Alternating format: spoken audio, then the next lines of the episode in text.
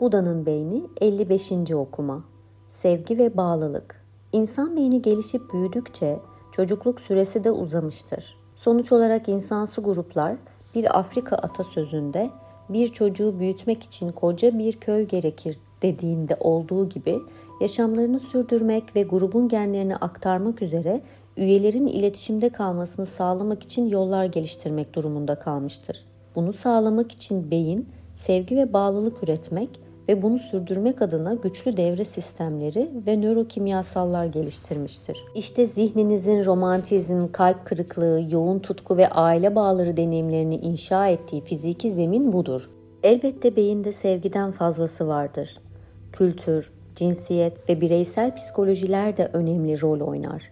Yine de gelişimsel nöropsikoloji alanındaki pek çok araştırma, sevginin yanlışlara sebebiyet verme nedenleri ve bunu düzeltme yollarını ışık tutmuştur. Sevgi iyi hissettirir. Hemen hemen bütün insan kültürlerinde aşka rastlanır. Bu da sevginin biyolojik hatta biyokimyasal doğamızın derinliklerinde bulunduğunu gösterir. Bağlılık ve sevginin nörokimyasında endorfin ve vazopresin rol oynasa da başlıca etmen muhtemelen oksitosindir. Bu nöromodülatör ilgi ve değer hisleri uyandırır. Hem dişi hem de erkeklerde bulunsa da kadınlarda çok daha fazladır. Oksitosin göz kontağını teşvik eder, güven duygusunu artırır, amigdalanın uyarılmasını yatıştırır ve yaklaşımsal davranışları destekler. Ayrıca kadınlarda stresli olduklarında kollama ve dostluk davranışlarını teşvik eder. Farklı sinir ağları büyük bir aşk ve uzun dönemli bağlılık duygularını kontrol eder. Romantik bir ilişkinin ilk aşamalarında ağırlıkla dopamin tabanlı sinir ağlarını kullanan, yoğun, genellikle dengesiz ödüllerin baskın gelmesi doğaldır. Daha sonra ilişki yavaş yavaş oksitosin ve benzer sistemlere dayalı, daha kapsamlı ve istikrarlı tatmin unsurlarına doğru kayar. Yine de yoğun bir aşk duymaya devam eden uzun dönemli çiftlerde devam eden dopamin salgıları her bir eşin beynindeki haz merkezlerini uyarmaya devam eder. Sevgiyi yitirmek kötü hissettirir.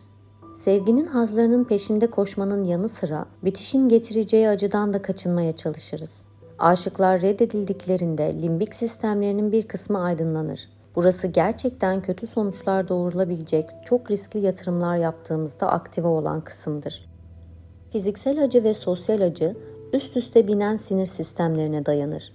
Yani reddedilmek kelimenin tam anlamıyla can yakar. Çocuklar ve bağlılık. Bu nörobiyolojik faktörler diğer örneğin psikolojik, kültürel ve durumsal etkilerle birleştiğinde genellikle hiç şaşırtıcı olmayan bir şekilde bebeklerin doğmasına yol açar. Burada da oksitosin özellikle de annede bağlılık duygularını teşvik eder. Güçlü bağlar vahşi yaşamda hayatta kalmayı artırdığından çocuklar sevimli, ebeveynlerde sevgi dolu olmak üzere evrimleşmiştir. Bağlanma sistemi empati, öz farkındalık, dikkat, duygusal düzenleme ve motivasyonu kontrol eden birçok sinir ağından faydalanarak çocukla ebeveynleri arasında güçlü bağlar örer.